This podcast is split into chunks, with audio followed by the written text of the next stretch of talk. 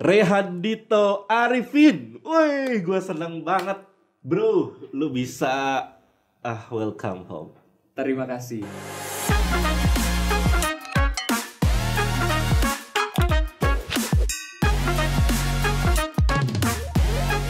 Bang Edi Akdi Wijaya, ini kita udah lama nggak ketemu. Iya. Akhirnya tadi malam Bang Edi WA eh. langsung diajak podcast. Padahal baru senangnya. satu bulan ya, tapi berasa satu abad. Satu abad lamanya. Memang waktu itu nggak berasa kalau Iya iya. Eh, eh. rindu dengan sahabat tercinta. Makanya, aduh, makanya gue senang banget dit. Thank you banget for coming, ya welcome home, ya karena kenapa welcome home? Menurut gue gerakan Islam cinta ini udah jadi rumah kedua, ketiga lo setelah UI ya. Iya. Eh, lu by the way anak UI ya, Universitas Indonesia. Universitas Indonesia. Ambil fakultas apa lo di UI? Ambil Fakultas Ilmu Sosial dan Ilmu Politik. FISIP. Menarik. Kenapa lo ngambil FISIP? Eh, mungkin dari eh, banyak pandangan orang yang Hmm. masih eh, sebelah mata gitu melihat khususnya ilmu politik Mm-mm. dipandang sebagai ilmu yang wah jahat nih ilmu korupsi dan sebagainya dan gue sangat percaya bahwa eh, kebaikan-kebaikan yang ada itu harus dibuat sebagai suatu kebijakan gitu Mm-mm. dan orang-orang yang ada di kebijakan ya orang yang paham dengan politik harus Karena semangat itu yang akhirnya bikin lu, oke, gua harus ambil terjun FISIP, fisik ilmu sosial dan ilmu, Ilmu politik. di Universitas, Universitas Indonesia. gitu. Apalagi selain itu? Penyemangat lu. Eh, karena memang mungkin dari eh, SMA juga itu s- senang juga sih ngedengar eh, terutama eh, sejarah-sejarah politik eh, negara-negara di dunia gitu. Dan itu dan saya kebetulan itu emang memang senang dengan yang namanya ketokohan. Oh, jadi misalkan lihat Presiden Nelson Mandela, Abdurrahman Wahid, Soekarno itu semangatnya langsung naik banget. Oke, role dan models ya. yes dan salah satunya eh, saya bisa eh, mencontoh apa yang diteladani oleh beliau kalau saya memahami eh, ilmu-ilmu politik khususnya mungkin Iya, itu iya. sih Bang Edi. Oke, Dit, gue kenal lu nih apa ya? Gue kalau inget kata sufi milenial tuh yang ada di pikiran gue itu Rehan Dito Arifin. waduh waduh Jadi gua tuh selalu inget lu sebagai sufi milenial. amin Iya, sufi, orang yang belajar ilmu tasawuf. Nah, Iya. lu juga kan belajar di situ. Iya baca-baca. Mungkin Kayak dari gitu. eh, dulu eh, SMA itu ada eh, curiosity lah. Dan Ada lu berani ya orang politik, orang ilmu politik Yes. karena dari Universitas Indonesia, and then lu juga mempelajari ilmu tasawuf. karena itu masih jarang gitu. Bahkan misalkan banyak orang yang belajar tasawuf itu lebih senang eksklusif menyendiri misalkan. Nggak mau ter- terjun-terjun ke ranah yang kotor salah satunya politik katanya Oke. dan padahal pendapat saya ya kalau ilmu politik atau ranah politik tidak diisi dengan orang-orang yang bertasawuf Mm-mm. ya kita akan melihat kekacauan sepanjang masa gitu Oke, dan lu punya role models untuk itu. Satu di Indonesia Gus Dur. Oh. Salah satu tokoh yang eh, dia sufi dan dia negarawan, bukan hanya politisi. Oke. Jadi seorang sufi pun harus terjun ke politik, terjun ke politik. seperti Gus Dur. Betul. Dan karena apa role model lu adalah Gus Dur, Iya. ya. Jadi lu merasa perlu belajar politik sampai akhirnya nanti next lu akan terjun ke dunia politik. Karena eh, saya memandang bahwa politik itu kan cara, sarana. Mm-mm. Sementara nilai-nilai yang eh, harus ditujukan yaitu eh, kemanusiaan, kemudian Oke. Kebaikan yang itu ada di dalam tasawuf. Dan bagaimana agar masyarakat bisa mencicipi nilai-nilai kemanusiaan itu Mm-mm. lewat kebijakan-kebijakan yang dihasilkan oleh sistem politik itu sendiri. Seperti itu sih Bang Edi.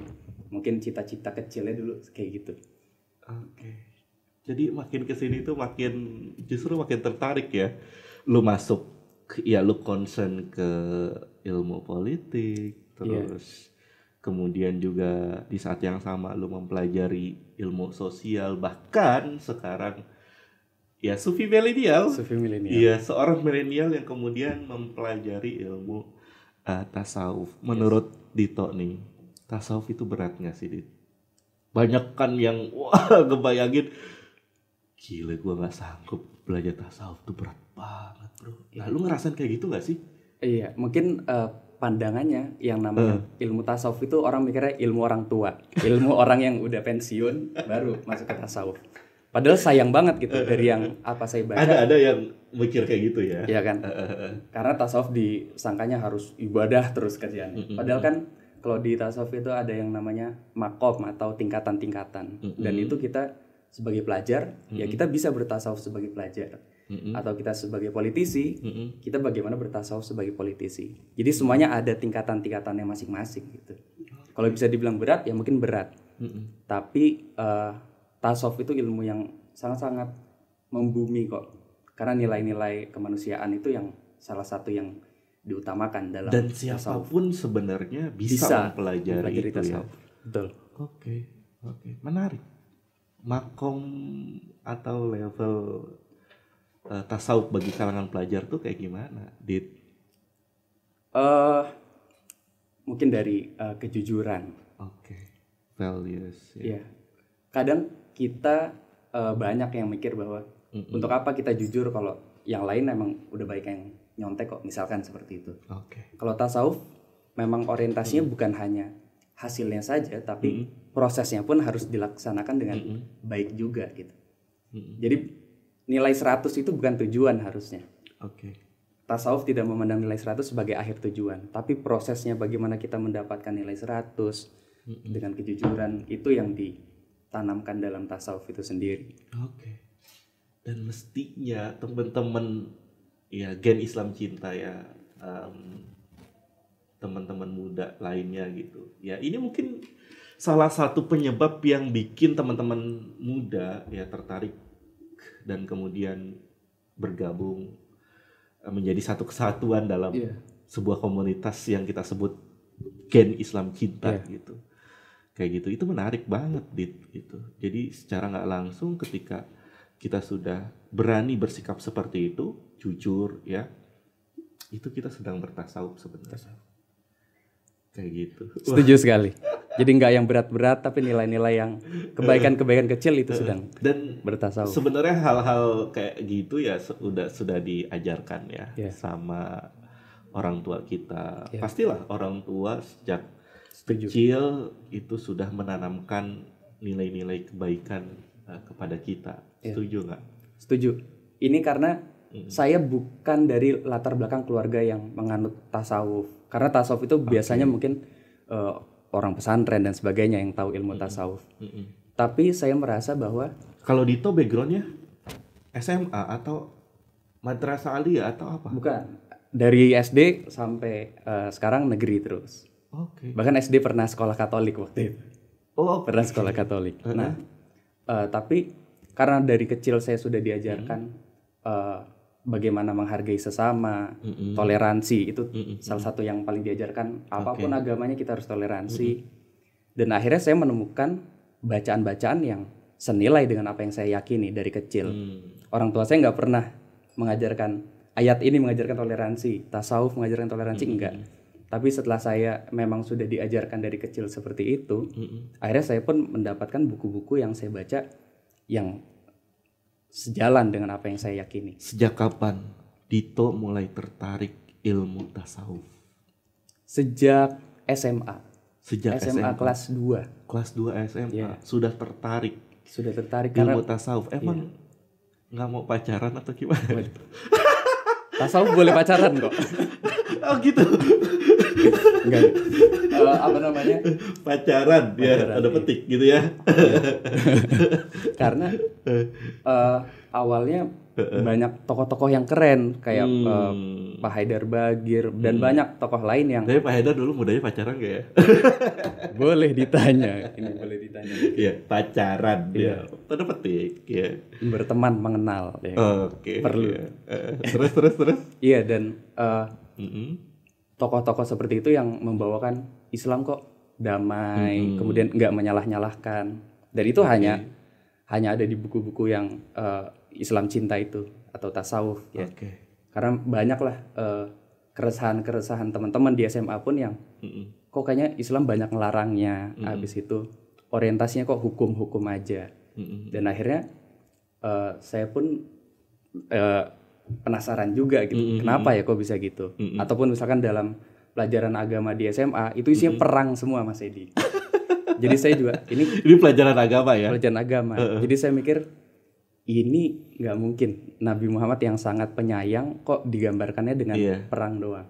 Agama yang seharusnya dihadirkan sebagai ya sebuah pesan ketenangan justru malah hadir dengan keresahan ya. Betul. Nah ini yang kemudian Dito eh, mencoba buat belajar, belajar ya hingga akhirnya Dito menemukan dunia sufistik Sufistik. atau ilmu Sufisme, ya. Menarik ya Dit ya. menarik. Iya. Terus Mari. eh, awal-awal nih cerita Oke. Dito belajar eh, tasawuf tuh gimana? Iya, awalnya dari eh, eh, Sampai dari- Dito ngerasa ah belajar tasawuf ringan kok. Biasa kan orang kalau udah ngedengar kata tasawufnya aja. Awalnya Dit, GIC itu bikin festival tasawuf. Oke. Ya, tapi begitu kita coba selenggarakan festival tasawuf, ternyata banyak asumsi di kalangan muda itu yang ketika mendengar kata tasawuf itu mereka yang langsung "Wah, Takut ya. berat nih, Iya. berat. Kayaknya bukan makom gue, Oh, iya. bukan level gue nih. Akhirnya waktu itu saya mencetuskan eh, ke teman-teman itu, bagaimana kalau kita ubah, Namanya. Iya, bukan festival tasawuf, Oke. tapi festival Islam cinta Menarik. gitu. Jadi eh, dengan nama Festival Islam Cinta, terus Forum Islam Cinta, Gen Islam Cinta, Gerakan Islam Cinta. Nah ini sebenarnya lebih fresh ya, lebih segar setuju. dan bikin banyak orang yang akhirnya kepo. Apa sih Islam Cinta itu? Iya. Apakah Islam itu bukan cinta? Iya. Nah, jadi ra- apa hal-hal kayak gini kan jadi jadi rasa penasaran yang akhirnya bikin orang itu pengen tahu. Pengen tahu. Nah, di situ di situlah kita berusaha untuk menjelaskan apa itu Islam cinta, kenapa Islam cinta, Kenapa nggak Islam aja gitu? kenapa nggak Islam aja tapi harus ada Islam, Islam cinta. Nah, ini menarik, Dit. Kayak gitu. Nah, gimana kalau Dito sendiri ngerasa berat gak sih awal-awal itu? Waduh, berat gak ya? Gitu. iya. Eh, memang sih awal-awal eh, Hmm. karena kalau kita baca buku tasawuf banyak yang wah di luar Hmm. nalar. Mm-mm. Misalkan soal oh sangat-sangat filsafat lah gitu pokoknya Hmm. isinya.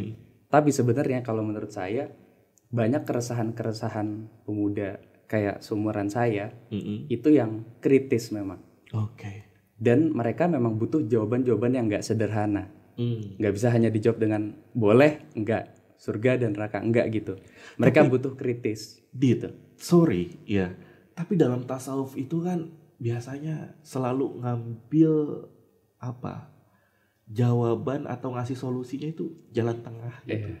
Sementara you know kebanyakan anak muda sekarang itu lebih hitam putih. instan ya Yes or no. Boleh atau enggak. Iya. Itu gimana? Sampai akhirnya Dito ngerasa apa? Ngerasa nyaman, cocok di dunia yang tengah Iya. ini gitu.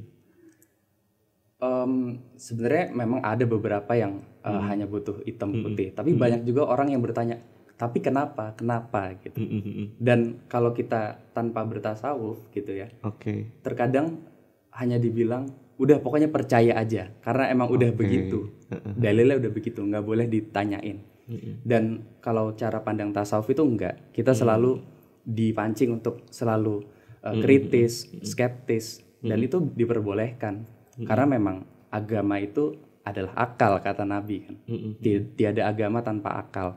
Oke. Jadi tasawuf uh, mengundang anak muda untuk kritis, enggak cuma uh, nerima iya-iya aja dari Mm, mm. apa yang diturunkan oleh guru atau oleh orang tua.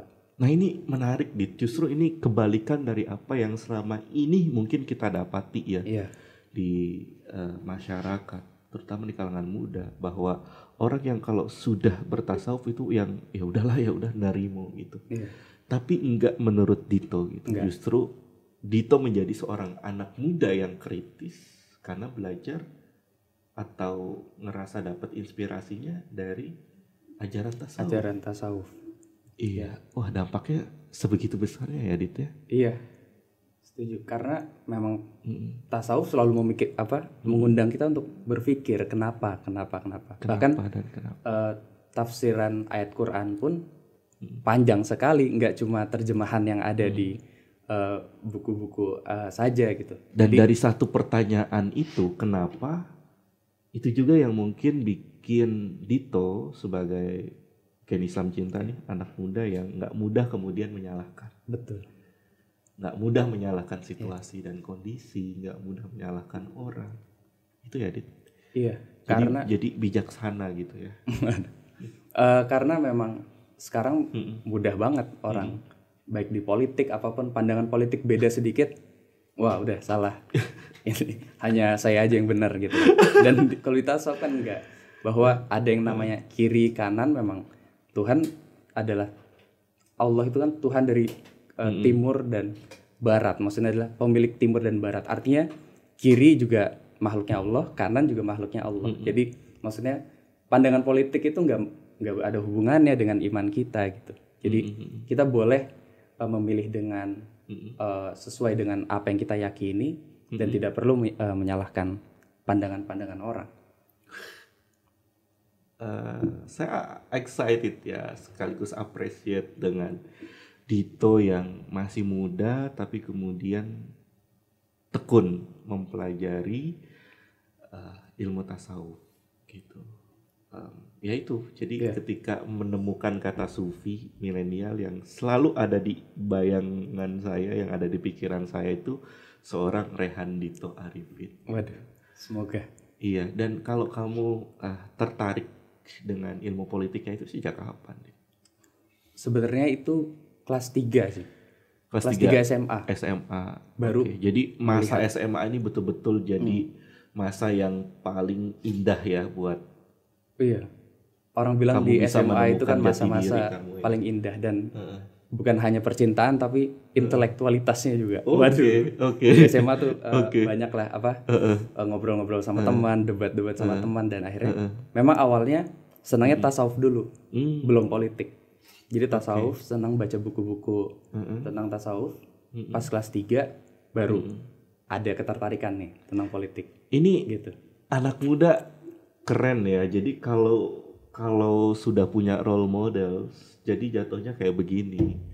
Dia sudah uh, menentukan siapa role models dia dan Gus Dur pilihannya. Dia pelajari backgroundnya Gus Dur dan ternyata ya diteladani. Keren sih. Iya. Karena mungkin bahkan dari SD itu saya punya buku eh, namanya RPUL. Ini yang sejaman saya pasti tahu. Oke. Buku RPUL itu kayak buku Eh lu tahu nggak? tahu ya? Tahu ya, warna kuning. itu ada isinya eh, sejarah, geografi gitu-gitu. Dan eh, saya ngelihat foto-foto pahlawan Diponegoro itu emang seneng banget. Jadi emang dari awal seneng dengan eh, ketokohan sih. Mm-mm. Apa nilai yang dia perjuangkan seperti itu. Jadi bukan hanya melihat wajahnya saja, tapi apa yang diperjuangkan, nilai apa yang ingin dia capai. Itu kan yang lebih penting. Oke. Kayak gitu. Jadi memang kita kalau udah bicara Gus Dur ya, aduh udah banyak banget lah teladan baik yang beliau berikan ke kita dan kita sebagai eh, bangsa Indonesia itu ngerasa bersyukur banget lah punya tokoh seperti Gus Dur gitu. Jadi beliau nggak cuma hobi membaca tapi juga suka menulis Nulis. kayak gitu dan ini yang saya lihat dari seorang Rehan Dito Arifin. Waduh. Dito suka baca ya sampai punya mata empat. Terus juga suka nulis. Nah, ada satu artikel tulisan kamu yang saya baca itu tentang perspektifmu soal gender itu menarik banget. Oh iya. Jadi kalau laki-laki diistilahkan sebagai apa zakar dan perempuan unsa gitu. Nah kata zakar ini lebih didekatkan atau diidentikan dengan laki-laki, tapi kemudian perspektifmu di situ mengatakan bahwa zakar itu dari kak dari apa Kata ingat artinya. zikir Zikir. ya yang Artinya berarti ingat. Jadi yang bisa jadi seorang pemimpin itu bukan berdasarkan gender laki-laki iya atau perempuan, Yes. tapi adalah orang yang punya ingatan, Ingat. yang ingat gitu Ingat. akan tanggung jawabnya. Kayak gitu ya, Dit. Kayak Coba gitu. tolong dijelasin, Dit. Itu Oke. menarik gitu. Eh, itu mungkin referensinya emang eh, seorang sufi namanya Ibnu Arabi. Oke. Nah ini memang berat banget bahasan Ibnu Arabi dan Mm-mm. saya pun eh, bacanya dari buku-buku eh, ya terjemahan penulis eh, Iya, gitu iya. ya, tentang Ibnu Arabi. Dan di situ eh, kok jauh banget terkadang Mm-mm. eh, perspektif Islam tuh nggak ada yang sampai mau membahas sedalam itu. Apalagi soal gender itu hal yang sangat tabu terkadang. Kalau kita nanya sama guru agama lebih tinggi laki-laki atau perempuan? Jawabannya pasti laki-laki Iya, tentu. iya. tapi kalau di eh, buku Ibnu Arabi seorang eh, muhyiddin penghidup agama bahkan seorang ulama besar dia menyatakan bahwa wanita itu sangat dimuliakan di perempuan eh, di Islam itu sendiri. Bahkan dikatakan perempuan itu adalah manifestasi terbesar dari Tuhan itu sendiri. Karena eh, dalam tulisan yang saya tulis itu eh, ada kata ar-rahim. Tuhan itu sifatnya Rahman dan Rahim. Mm-mm. dan rohim itu ada di dalam tubuhnya perempuan bukan di laki-laki.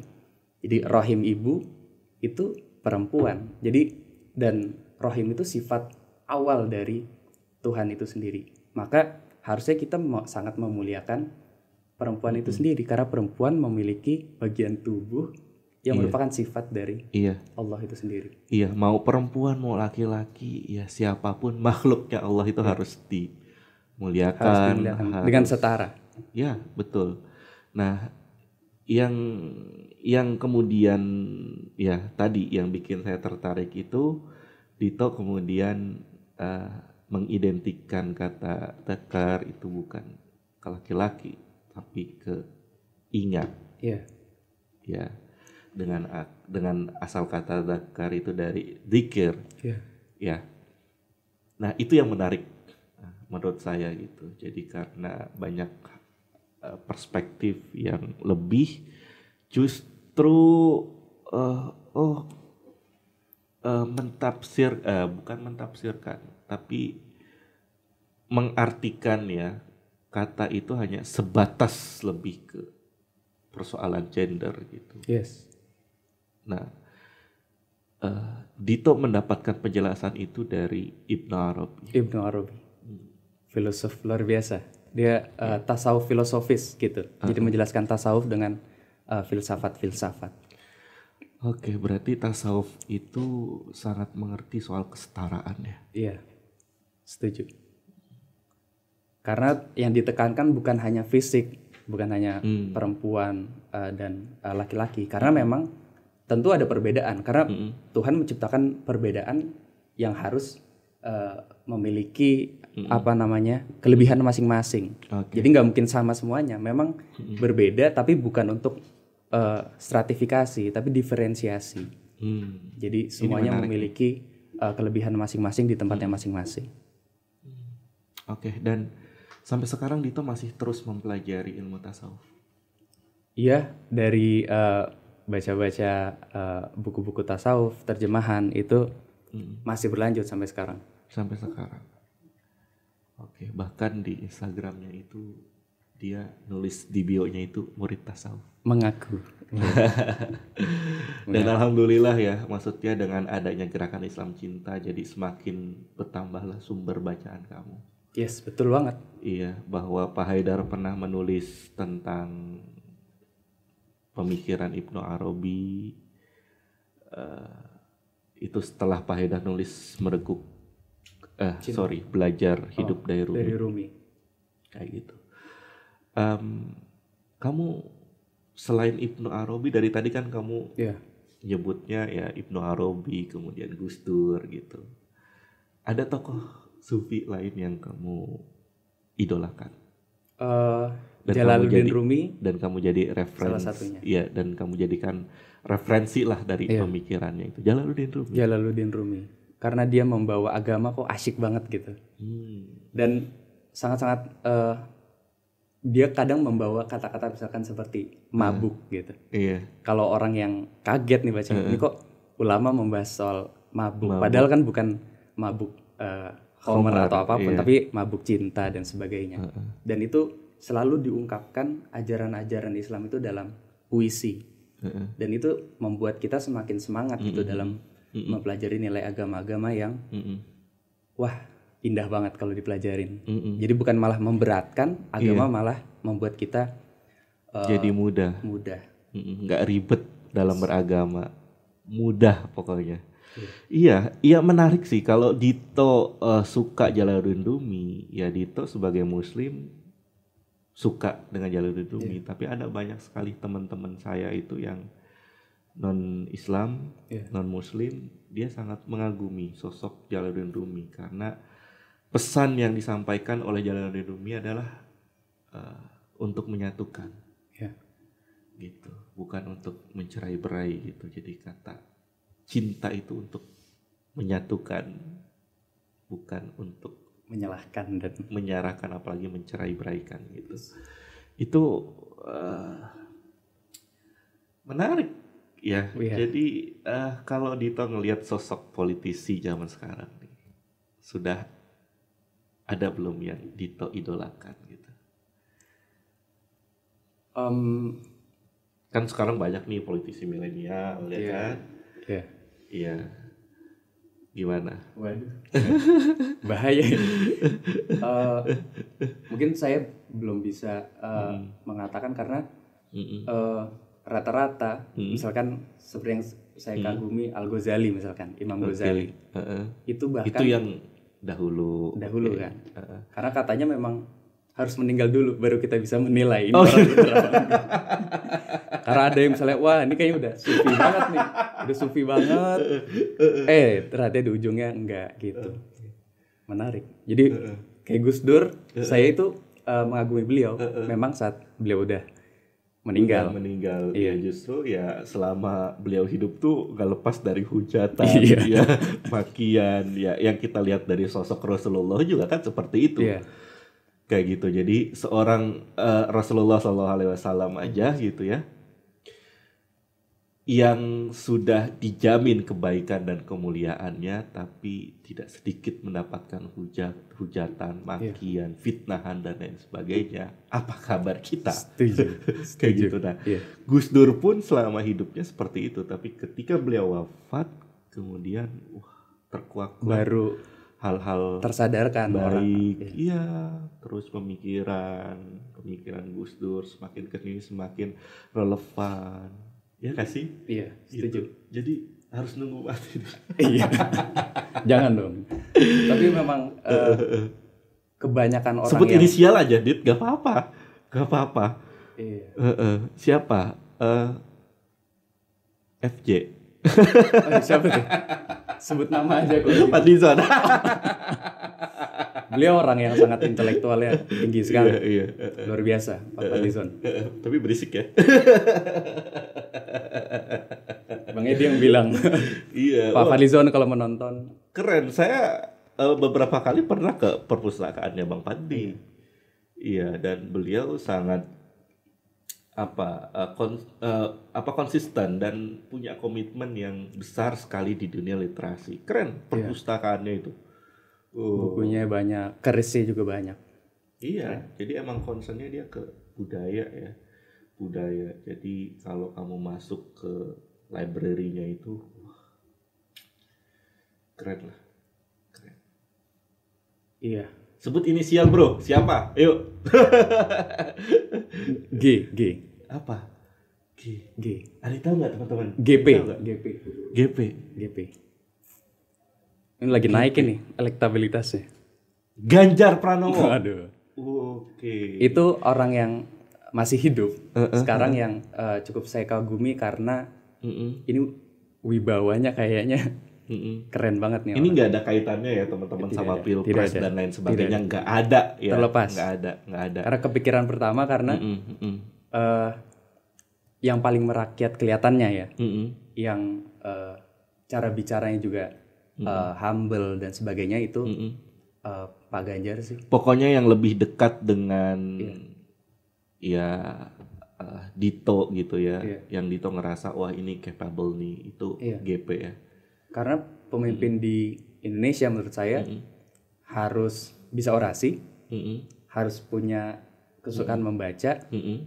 dan eh, visi misi yang besar. Jadi nggak bisa cuma punya visi misi besar tapi eh, orasinya kurang. gitu. Dan kamu lihat itu di sosok GP.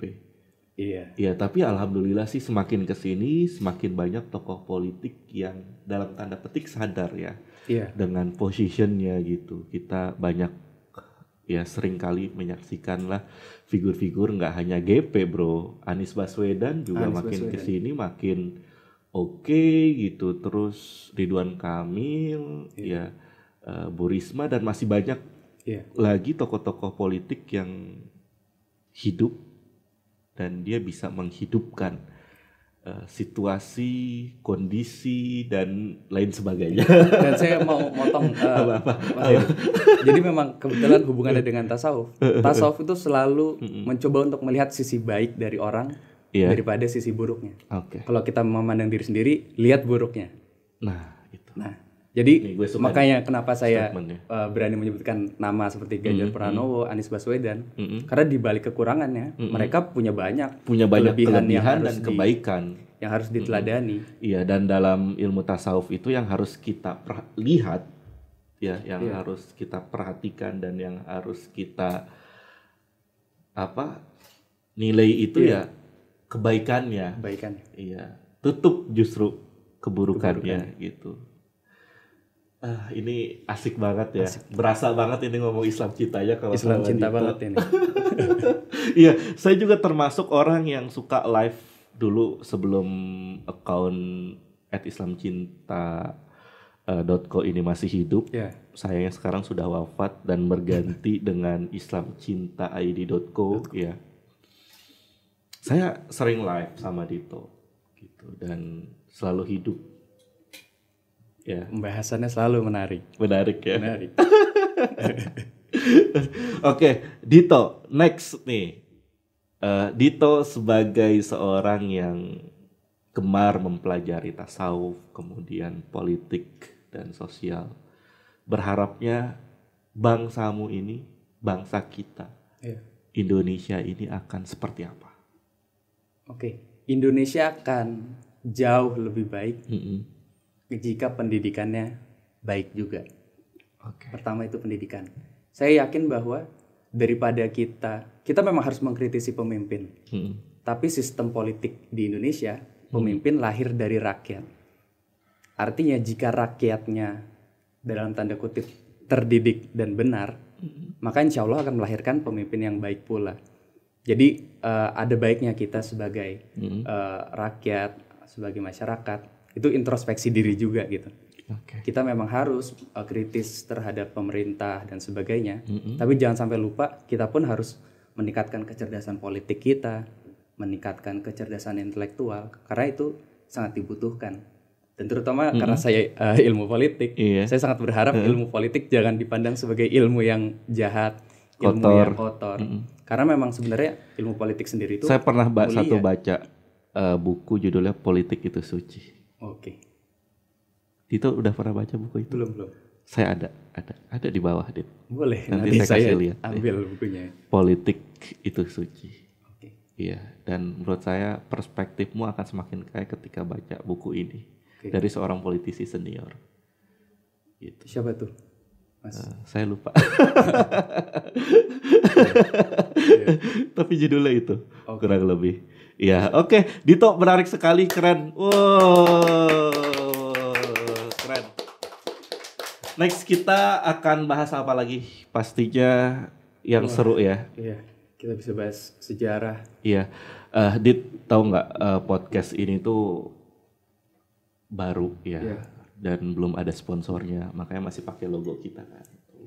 Nanti lama-lama penuh nih di sini. Iya, nanti kalau udah ada Biskuit, sponsornya, eh, eh, enak ya, Iya.